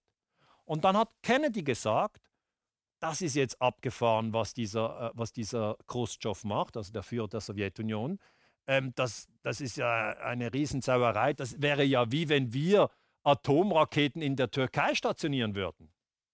Und dann sagt sein Sicherheitsberater, und das ist original, sagt, Herr Präsident, genau das haben wir gemacht. Also schon 1959 haben die USA Jupiter-Raketen in der Türkei aufgebaut. Also das genau gleiche haben die Amerikaner drei Jahre vorher gemacht, aber Achtung, das stand natürlich nicht in der Zeitung. Und das ist der Frame, okay? Das ist die Propaganda. Und ich habe dann, als ich diese Arbeiten geschrieben habe an der Uni Basel, einfach 10, 15, 20, 25 Bücher zum gleichen Thema gelesen. Weil ich hatte halt ein Jahr Zeit. Ja? Das haben sie normalerweise nicht. Aber als Historiker können wir sehr, sehr, sehr lange an einem Thema bleiben und dann plötzlich geht es auf. Dann irgendwann, am Anfang habe ich gedacht, ja, die Russen, die bösen Russen. Und dann, boah, die Amerikaner, na, die Amerikaner haben in der Türkei, ja, das ist ja das Gleiche. Ja, das ist ja die Türkei-Krise. Warum gibt es denn nicht die Türkei? Und dann, dann fängt das zu rotieren. Hier oben, das sind ihre Neuronen, die bewegen sich. Und das ist genau der Punkt. Wenn man das selber erlebt hat, vergisst man das nicht so schnell. Anderes Beispiel. Ähm, hier kann man sagen, Kalter Krieg war früher, das gibt es ja heute nicht mehr. Doch, der Trick ist immer das gleiche. Sie nehmen auf der Zeitachse ein Stück und schneiden das weg und bringen nur noch den zweiten Teil. Ukraine. Ukraine 2014, da gab es auf dem Maidan einen Putsch. Okay? Scharfschützen haben in die Menge geschossen, Polizisten getötet und Demonstranten getötet. Das führt zu Chaos. Wir nennen das Strategie der Spannung. Ich bin im Bereich verdeckte Kriegsführung spezialisiert. Ich kenne das. Ich weiß, was das ist. Ich mache es persönlich nicht. Ich untersuche es. Okay? Und ich erkläre den Leuten, dass man ein Land ins Chaos stürzen kann, indem man die Demonstranten und die Polizisten gleichzeitig erschießt. Und dann hat es einen Putsch gegeben. Meiner Meinung nach ein amerikanischer Putsch in der Ukraine, um die Ukraine in die NATO hineinzuziehen. Danach, nach dem Putsch, der Putsch war am 20. Februar 2014, kam am 16. März 2014 die Abstimmung auf der Krim und dann hat die Krim beschlossen, dass sie zu Russland gehören möchte. Das wurde jetzt aber in den westlichen Medien, vor allem hier in Deutschland, völlig falsch dargestellt, weil man hat den Putsch weggeschnitten. Über den wurde auch nicht berichtet, so wie man über die Jupiter-Raketen der Türkei nicht berichtet hat. Und man hat gesagt, eines Morgens ist Putin aufgestanden und hat sich die Krim einverleibt. Okay? So wie Saddam Hussein in Kuwait einmarschiert ist 1990. War aber nicht der Fall, aber die Medien haben das genauso gebracht. Stoppt Putin jetzt. Und hier wieder das, äh, der Effekt, wenn Sie viele Köpfe hinter einen Text bringen, hat das den Effekt bei Ihnen im Gehirn, dass Sie denken, alle glauben das. Okay? Können Sie aber irgendwas schreiben. Können Sie schreiben, Stopp Trump jetzt oder alle müssen Veganer sein, egal. Sie haben einfach den Effekt, Sie denken, alle denken das. Das ist ein Frame. Läuft auch über ARD. ARD hat dann gesagt, Putin hat dafür gesorgt, dass Krieg in unserem Teil der Welt wieder denkbar geworden ist. Er ist kein Partner mehr, er ist Gegner. Und das wird durch einen Meinungsführer in der Tagesschau gebracht. Das heißt, wenn Sie in der Tagesschau einen sehen mit Brille, kann auch ohne Brille sein, und der spricht so im Sinne von, ich habe die Sache untersucht, trust me, ähm, dann nehmen Sie sich einen Schritt zurück und sagen Sie, das ist eine Möglichkeit, wie man das sehen kann, aber es gibt noch viele andere. Was wir lernen müssen ist, dass diese Menschen nicht unsere Väter sind. Ja? auch die Präsidenten sind nicht unsere Eltern, die uns liebevoll die Welt erklären, sondern das sind Leute mit Interessen. Und wir, wenn wir denen blind folgen, haben sie am Schluss einen Krieg zwischen Deutschland und Russland, weil da einfach gegeneinander gehetzt wird. Und das sollten sie auf keinen Fall, auf keinen Fall befürworten. Es ist nicht in ihrem Interesse, dass es zu einem Krieg zwischen Deutschland und Russland kommt. Das gab es schon mal, 27 Millionen tote Russen etc. Also das hatten wir alles schon. Und darum ist jetzt der Moment, wo wir aus dieser Propaganda ausbrechen sollten. Weil gerade Ukraine 2014, das haben alle erlebt, da können Sie sich fragen, habe ich das mit dem Putsch mitbekommen? Was habe ich gelesen? Wem habe ich geglaubt? Was habe ich verstanden? Und ein guter Mann, der das völlig gut durchschaut hat, leider jetzt verstorben, ein toller Journalist, ist Scholl Latour. Er hat gesagt, wir leben in einem Zeitalter der Massenverblödung, besonders der medialen Massenverblödung. Und das hat er explizit zur Ukraine-Berichterstattung gesagt, weil er gesagt, es ist ein völliger Unsinn, dass hier einfach gesagt wird, die Ukraine, das ist die Schuld von Putin weil es war der amerikanische Präsident Obama, der meiner Meinung nach den Putsch gestartet hat, aber den wird nicht berichtet. Gleichzeitig bekommt er den Friedensnobelpreis. Das führt bei ihrem im Kopf dazu, dass sie ein Durcheinander haben. Sie können die Neuronen nicht an den Punkt bringen, wo sie hin müssen, nämlich Obama ist ein Kriegsverbrecher, der Putsch ist ein Verstoß gegen die UNO-Charta. Aber das schaffen sie selber nicht. Wenn da nicht die Kanzlerin kommt und sagt, hör zu, ich habe es untersucht, Obama ist ein Kriegsverbrecher, hat einen Putsch gemacht in der Ukraine, dann bin ich sicher, würden alle sagen, Angela hat es gesagt. Es muss so sein. Also warum brauchen wir Führungsleute, die für uns denken? Warum brauchen wir das? Wir brauchen es nicht. Jeder kann selber. Jeder kann selber. Das heißt, die Frage ist dann wieder, okay, ich habe es begriffen, es gibt Kriegspropaganda in den Medien. Wie kann ich als Einzelner aus der Nummer raus? Mein Rat, vergleichen Sie die Geschichten. Okay? Vergleichen Sie die Geschichten. Es gibt den sogenannten Mediennavigator und auf dem sehen Sie 80 Medienmarken. Sie können den auf dem Internet runterladen. Sie haben natürlich Spiegel, ZDF, ARD, Bild, NZZ, äh, FAZ, Süddeutsche Zeitung. Hier auf der linken Seite, das sind eher die NATO-konformen Medien. Also wenn Sie äh, in diesem Bereich lesen, werden Sie den Eindruck haben, Putin war es oder die Muslime waren es. Also eigentlich diese, diese Ebene hier ist immer Putin und die Muslime. Das ist das klassische Feindbild der NATO. Und hier auf der rechten Seite haben Sie natürlich die Gegenposition. Russia Today hat nicht die gleiche Position wie Spiegel Online. Okay? Das können Sie sehr schnell herausfinden, indem Sie zum Beispiel zu Venezuela, ja, das ist jetzt im Moment sehr spannend, die Berichte unterscheiden. Und ich sage nicht, die einen haben immer recht und die anderen haben nie recht, sondern es ist wichtig, dass sie es unterscheiden. Rubicon sehr wertvoll. KenFM, sehr wertvoll. Nachdenkseiten, Infosperber, sehr wertvoll. Es gibt interessante Produkte, aber Sie müssen die Geschichten vergleichen, weil wenn Sie etwas vergleichen, kann Ihr Hirn eine Auswahl treffen. Wenn Sie nur eine Geschichte haben, haben Sie keine Auswahl. Okay? Das ist der zentrale Punkt der Freiheit. Sie müssen zwei Geschichten haben, wo Sie sich dann fragen können, okay, WTC 7, Sprengung oder Feuer? Das ist mal die Ausgangslage. Und dann können Sie überlegen, forschen, suchen, weiterarbeiten. Wenn Sie nur eine Geschichte haben, ist das keine Information. Dann ist es Propaganda. Okay. Kommen wir noch zum achten Punkt. Ähm, sind Sie noch da? Mögen Sie noch? Sind Sie noch fit? Machen Sie sich mal ein bisschen locker. Ja, vielleicht mal so die, Kur die Achseln ein bisschen bewegen oder so ein bisschen. Weil das, das blockiert auch die Energie im Körper. Ja? Das müssen Sie wissen. Also Sie können sich im schlimmsten Fall verkrampfen. Ähm, aber es geht nicht mehr lange. Okay? Wir sind beim Punkt 8. Ich möchte Ihnen noch die Brutkastenlüge erklären. Äh, Brutkastenlüge geht so, ähm, dass hier wieder ein Krieg verkauft wurde, in dem Angst produziert wurde in der Zielgruppe. Wer ist die Zielgruppe? Das sind Sie. Das ist die Heimatfront. Ähm, Edward Bernays, wieder er, hat gesagt, Propaganda steuert den Geist. Der Geist ist das Denken. Ja? Alles, was Sie denken, ist Geist. Es gibt verschiedene Definitionen von Geist. Ich habe Geisteswissenschaften studiert. Ist die Geschichte, gehört zur Geisteswissenschaft. Wenn Sie Physik studieren, sind Sie bei den Naturwissenschaften. Aber einfach das Wort Geist, da wird viel darüber gesprochen. Grob gesagt, Ihr Denken. Der Geist der Massen auf ähnliche Weise wie die Befehlsgewalt beim Militär die Soldaten physisch unterwirft. Die Zahl der Manipulierten ist groß. Das ist genau das, was ich auch in meiner Forschung erkenne. Es ist möglich, den Geist von Millionen zu steuern. Sie werden sagen, nein, geht doch nicht. Wir sind alle ausgebildet, wir streben nach Freiheit, wir sind kritisch, wir denken nach, wir unterhalten uns, wir haben 15 Apps oder 30 Apps. Wie kann das gehen? Es geht. Es geht. Wie geht es? Durch Wiederholung, Wiederholung, Wiederholung.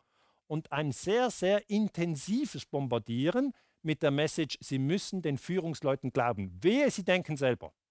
Wehe, Sie denken selber. Das ist schon fast eine, eine große Sünde. Und ich war selber in der Schweiz im Militär. Wir haben in der Schweiz die Wehrpflicht und ich war da und dann kann ich mich einfach erinnern, dass es so war, dass der physische Körper dem Offizier unterworfen war. Als Soldat hat der Offizier gesagt, hinlegen. Dann haben sie sich an den Boden gelegt. Vielleicht das erste Mal nicht, weil sie kamen gerade von der Schule. In der Schule war es immer mal cool, was anderes zu machen, hatte wenig Konsequenzen. Im Militär, wenn sie sich nicht hinlegen, heißt es, Rekrut Ganser, warum liegen Sie nicht? Und ich, ich bin dagegen. Sie sind nicht lange dagegen. Weil Sie wischen dann zuerst mal einfach noch den Platz, wenn alle schon Ausgang haben. Dann denken Sie, schon doof, dass ich hier noch wische. Das nächste Mal denken Sie, ich stehe immer noch. Ist mir doch egal. Hinlegen. Und dann machst du so. 50 Leute, brack, auf den Bauch. Einer steht noch. Ein anderer auch, findet es auch cool. Scharfer Arrest. Am Wochenende gehen sie nicht nach Hause. Alle anderen sagen noch, Tschüssi, sehen die Freundin. Sie sind im Knast. Das Militär buchtet sie ein. Ist das korrekt?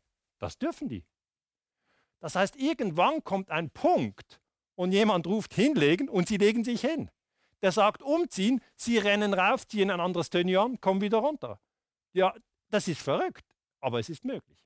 Und im physischen Bereich können wir das sehr, sehr gut verstehen. Okay? Und was uns schwerfällt, ist zu verstehen, dass das auch mit ihren Gedanken geht. Ja? Weil wenn ich jetzt sage, Haribo macht Kinder froh, zack, schon angestoßen. Ohne dass wir irgendetwas sehen. Ja? Alle sitzen, es ist ruhig aber es funktioniert. Und er sagt eben, die Propaganda steuert das Denken, den Geist, den Verstand, genau gleich wie Militär der physische Körper gedrillt und gesteuert wird. Konkretes Beispiel. 1990 ist Saddam Hussein in Kuwait einmarschiert und dann hat der amerikanische Präsident Bush Senior, äh, meiner Meinung nach ein Kriegsverbrecher übrigens, jetzt verstorben, gesagt, wir müssen nach Kuwait gehen und Kuwait befreien. Saddam Hussein, auch ein Kriegsverbrecher, ist in Kuwait einmarschiert. Warum ist das ein Kriegsverbrechen? Weil ein Land darf nicht in ein anderes Land einmarschieren. Das ist das UNO-Gewaltverbot. Das steht aber nicht in den Zeitungen. Wenn es nicht dort steht, wird es nicht aktiviert.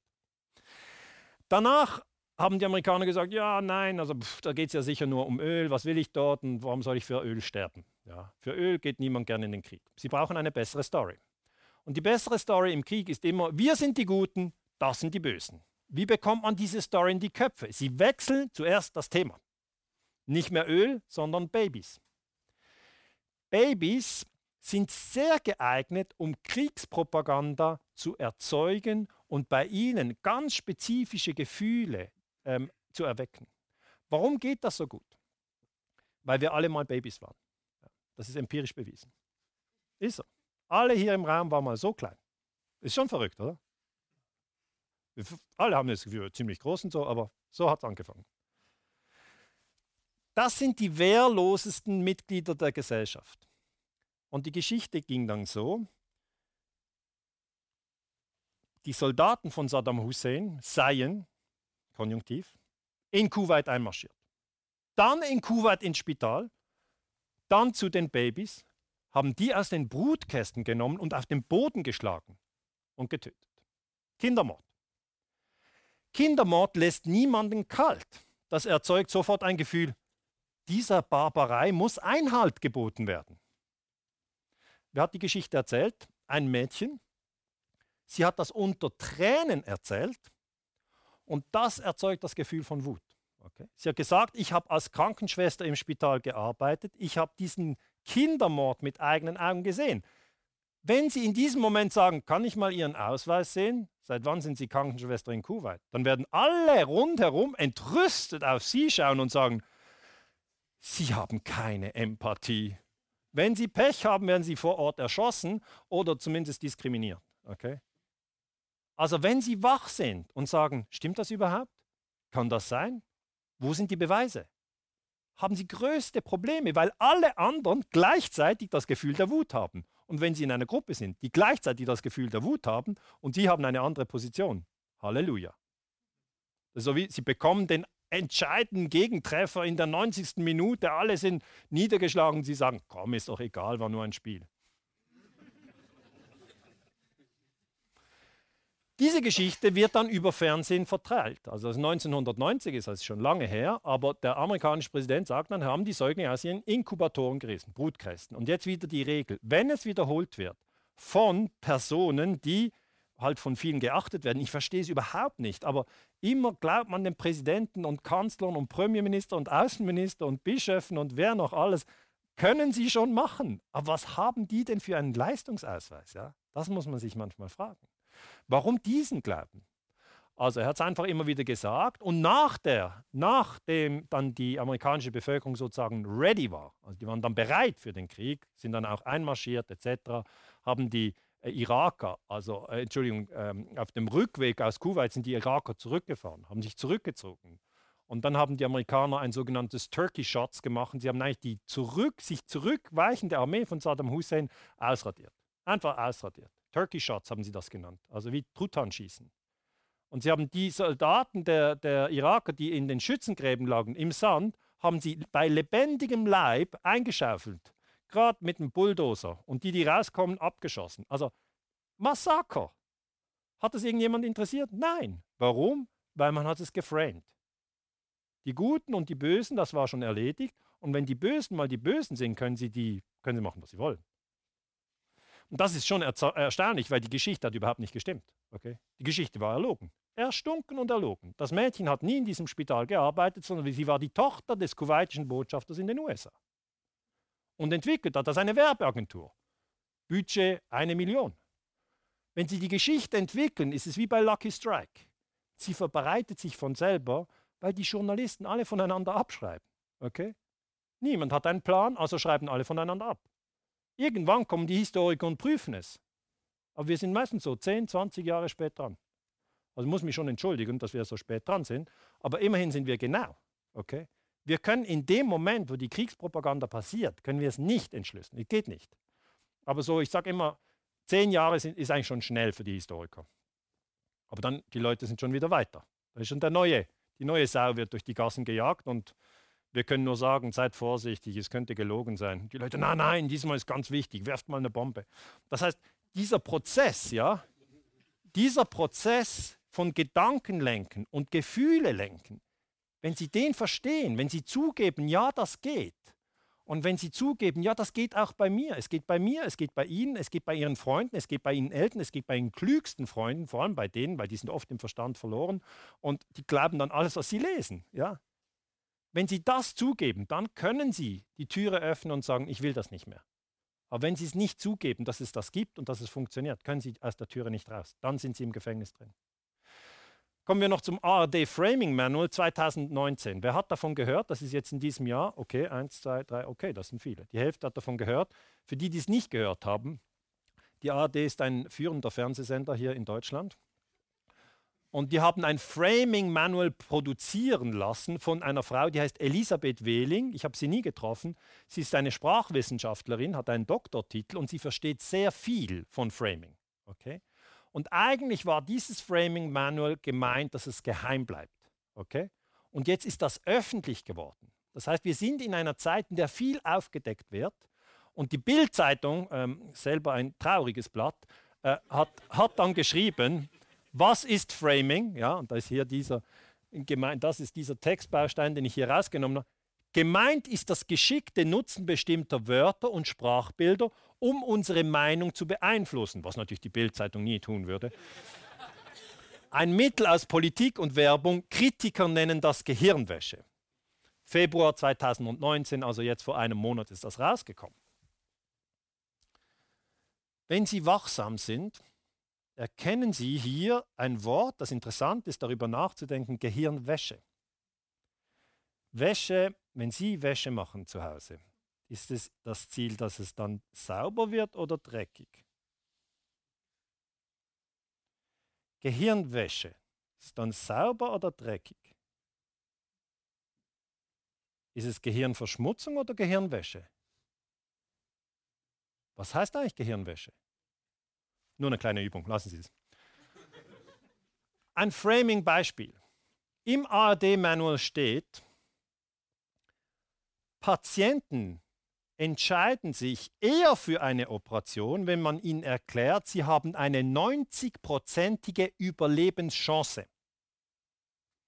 Sie entscheiden sich aber gegen eine Operation, wenn man ihnen sagt, sie haben ein 10-prozentiges Sterberisiko. Nochmal. Angenommen, Sie haben morgen einen schweren Bericht und Sie müssen eine Operation machen. Für jeden Menschen eine Herausforderung. Sie stehen vor dem Arzt. Der Arzt sagt, setzen Sie sich dann wissen Sie, jetzt kommt's dick. Sie setzen sich. Dann sagt er Ihnen, ich rate Ihnen zu dieser Operation, Ihre Chance zu leben ist 90 Prozent. Dann denken Sie, 90 Prozent gebucht. Der gleiche Arzt sagt Ihnen, Ihr Risiko zu sterben ist 10 Prozent.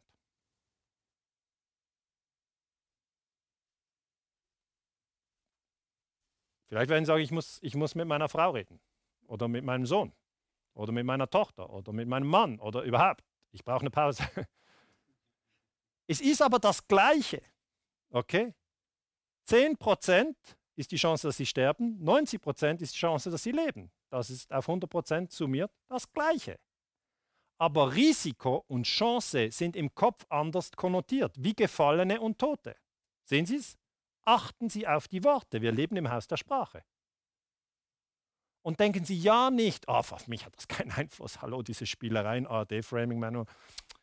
Die Frau Wehling hat das ganz richtig beschrieben. Sie hat dann auch gesagt, Lügenpresse. Ja, das war eigentlich der Auftrag der ARD, warum sie gesagt hat, wie kommen wir aus diesem Lügenpresse-Ding raus.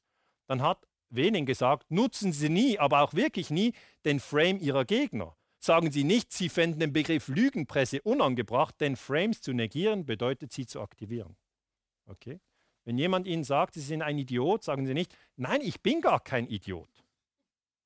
Weil wenn Sie es wiederholen, wird es aktiviert. Das ist die Sache mit dem, denken Sie nicht an einen rosaroten Elefanten.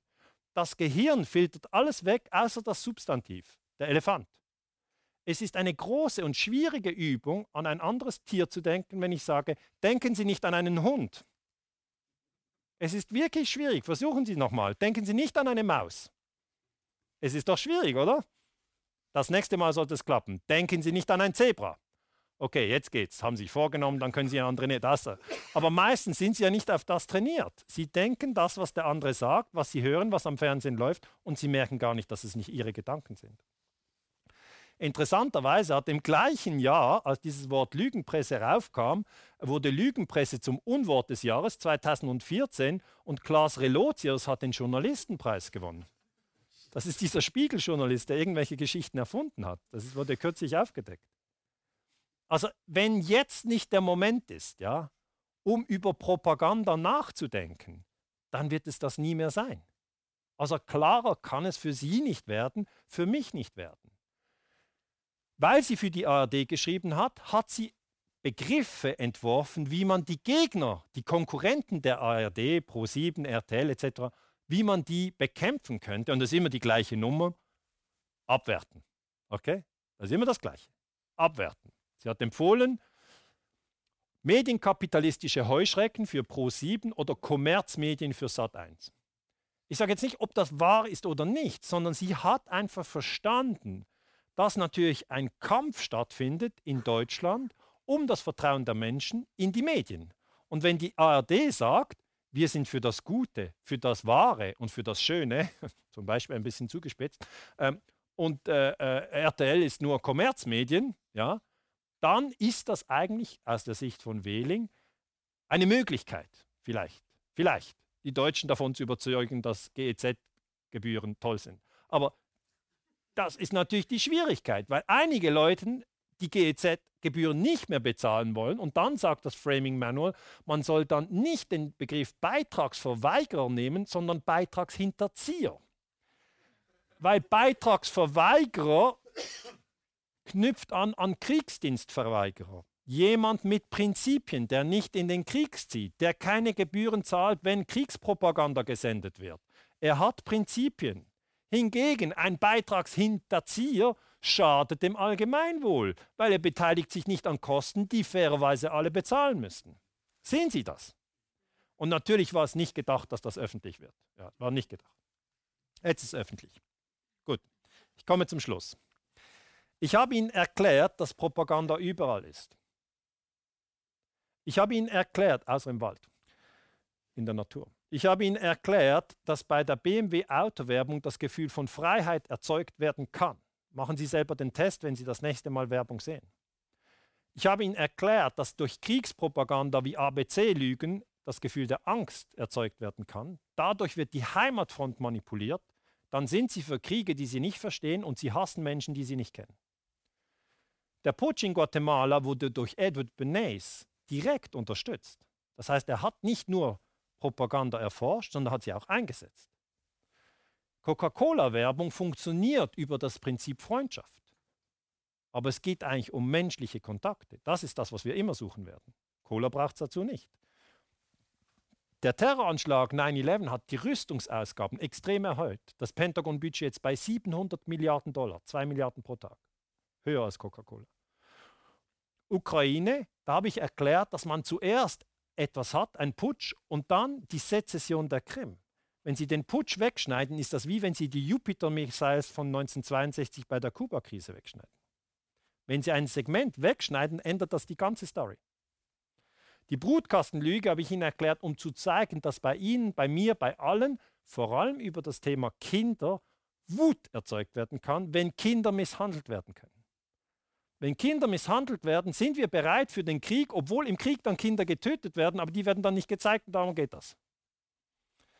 Beim RD Framing Manual kann ich einfach nur sagen, wir sind jetzt im Jahr 2019, das wird weitergehen, Framing wird nicht aufhören. Will ich Ihnen nur zeigen, wir sind in einer ganz, ganz aktuellen Debatte. Und nochmal, wie kommen wir raus? Nehmen Sie digitale Timeouts. Versuchen Sie, ohne Impulse von außen sich zu zentrieren. Ja, Einige meditieren, machen die Augen zu. Andere sagen, ich wähle ganz genau aus, was auf meine Augen kommt. Nur qualitativ hochwertige Bücher, nur hochwertige äh, Videos, nur hochwertig was auch immer. Also das, was wir schon bei der Nahrung machen, viele überlegen sich ja, was geht hier durch. Ja? Das ist ja nicht so schwierig. Sie müssen nur schauen, was geht bei den Lippen durch. Das ist Ihr Fenster. Sie kontrollieren es oder kontrollieren es eben nicht. Und bei der Propaganda nützt es nicht mit den Lippen, sondern es geht mit den Augen und den Ohren, da geht es noch schneller. Als Beispiel, Sie gehen bei einem Buffet vorbei und sagen, das esse ich nicht, das esse ich auch nicht, ich wähle das. Geht. Propaganda geht das nicht. Sie lesen es, ist schon drin. Sie hören es, schon drin. Sie können nicht sagen, das lese ich nur so ein bisschen. Schon drin. Das ist ein bisschen schwierig, aber wir werden das lernen als Menschheit. Und vor allem sollten wir uns nicht spalten lassen. Ich sage in allen Vorträgen immer wieder, wir sind eine Menschheitsfamilie. Das heißt, jeder hat das Recht auf Leben und das Leben ist heilig. Der Krieg unterläuft diese Grundmaxime dauernd. Die Kriegspropaganda hat immer den Effekt, den anderen abzuwerten und dann wird er getötet. Im Vietnamkrieg, der übrigens mit der Golf von Tonkin-Lüge gestartet wurde, wurden die Vietnamesen als Termiten bezeichnet. Abwerten, töten. Lassen Sie es nicht zu. Seien Sie wach und sagen Sie immer, der gehört doch auch zur Menschheitsfamilie. Heißt nicht, dass Sie mit dem in die Fähren müssen. Okay? Heißt einfach, dass sein Recht auf Leben genauso respektiert werden muss wie Ihres. Und die Kriegspropaganda versucht uns das immer wieder wegzudrängen. Es gibt jetzt Menschen, die sagen, ja, dann bringen wir doch solche Plakate Menschheitsfamilie in den öffentlichen Raum. Weil natürlich würde das funktionieren. Es hat jetzt ein Crowdfunding gegeben über, über meine Facebook-Seite und das wird kommen. Es gibt so ein Plakat. Wir haben natürlich nie die Power von Apple. Okay? Aber wenn wir wissen, dass über Gedanken und über Texte ganze Gruppen gelenkt werden können, dann kann das die Friedensbewegung nutzen. Es geht nicht darum zu sagen, ja, dann sind wir ja Schachmatt, sondern Sie müssen verstehen, wie es funktioniert und das nutzen. Wenn Sie wissen, dass es Gravitation gibt und die Dinge runterfallen, müssen Sie sich nach dem ausrichten. Wenn Sie wissen, dass das Gehirn so funktioniert, dass den Text, den Sie produzieren, reale Effekte hat, dann sprechen Sie für den Frieden und nicht für den Krieg. Können Sie. Letzten Endes halte ich es für sehr wichtig, dass wir die Achtsamkeit stärken. Und das ist meine letzte Folie. Was meine ich mit Achtsamkeit? Wenn Sie die Achtsamkeit bei sich stärken, beobachten Sie Ihre Gedanken und Gefühle aus einer gewissen Distanz. Okay? Sie sind nicht identifiziert mit den Gedanken und sie sind nicht identifiziert mit den Gefühlen, sondern sie sehen, durch meinen Kopf gehen Gedanken und Gefühle, durch meinen Körper gehen Gedanken und Gefühle. Und sie beobachten sie, wie Wolken am Himmel. Gedanken kommen, Gedanken gehen. Gefühle kommen, Gefühle gehen. Das sind nicht sie, sondern sie sind das Bewusstsein, in dem Gedanken und Gefühle aufsteigen. Und das ist ein riesengroßer Unterschied. Und natürlich gibt es sehr, sehr viel zu diesem Thema Achtsamkeit zu sagen. Ich kann nur sagen, ich habe es bei mir trainiert. Das heißt, ich habe mal ein Jahr lang kalt geduscht, einfach um zu sehen, was passiert mit meinen Gedanken und Gefühlen. Da geht die Post ab. Da geht voll die Post ab. Und da haben sie wirklich für sich einen Trainingsraum, wo sie niemandem die Schuld geben können. Sie stehen nackt in der Dusche. Wem wollen sie schon die Schuld geben? Eltern, schlecht erzogen? Nein, die sind gar nicht da. Lehrer sind auch nicht da. Geschwister, nein, sie sind alleine. Ja, wer ist denn jetzt schuld? Niemand. Sie sind da in ihrer Situation. Und dann kommt das kalte Wasser. Schon ein Riesengeschrei im Kopf. Oh, kaltes Wasser, Hilfe, das ist gefährlich. Beobachten Sie Ihren Verstand. Was der immer labert. Und dann kommt dieses Gesetz. Glauben Sie nicht alles, was Sie denken. Ja? Mein Verstand hat mir gesagt, Daniele, das machst du nicht. Und ich, doch, das mache ich jetzt. Warum? Sie, und dann merken Sie, der Verstand kann beide Rollen. Und ich, ja, das ist eine Übung in Achtsamkeit. Dann sagt er, gibt das nicht als Buch? Nein, ich mache jetzt kalte Dusche. Und dann geht's los. Ja. Es ist sehr interessant. Sie erhöhen ihre Achtsamkeit, wenn sie sich selber beobachten. Am Morgen, wenn sie aufwachen, was sind die ersten Gedanken, die ihnen durch den Kopf gehen? Können Sie die lenken? Haben Sie die Kraft? Und denken Sie, oh, ich bin zu spät, schon wieder. Nein, oh, ich hätte das und Stress. Versuchen Sie ruhig zu bleiben. Entspannen Sie Ihre Gedanken. Sagen Sie, oh, jetzt denke ich das gerade. Hm. Morgen werde ich was anderes denken. Was denke ich eigentlich in den nächsten fünf Minuten? Sie wissen es nicht. Hä? Wissen Sie, was Sie denken werden?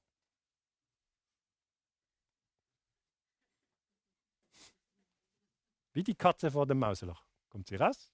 Was ist mein nächster Gedanke? Der wird mich ja wieder überraschen. Wann ist der Vortrag fertig? Geht das noch lange?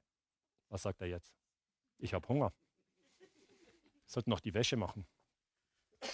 Ist das gratis hier? Hm. Ah, ich muss noch eine E-Mail schreiben. Tak, tak, tak, tak, tak.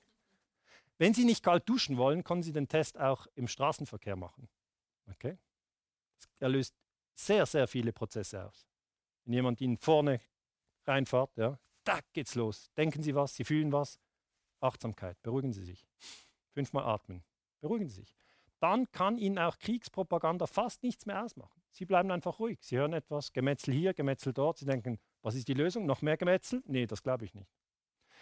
Das heißt zusammengefasst, ich möchte Ihnen mit diesem Vortrag erklären, a, es gibt Propaganda, tausend Beispiele, b, Sie haben die Möglichkeit, aus dieser Pro Propagandamatrix auszusteigen. Es ist möglich, es geht.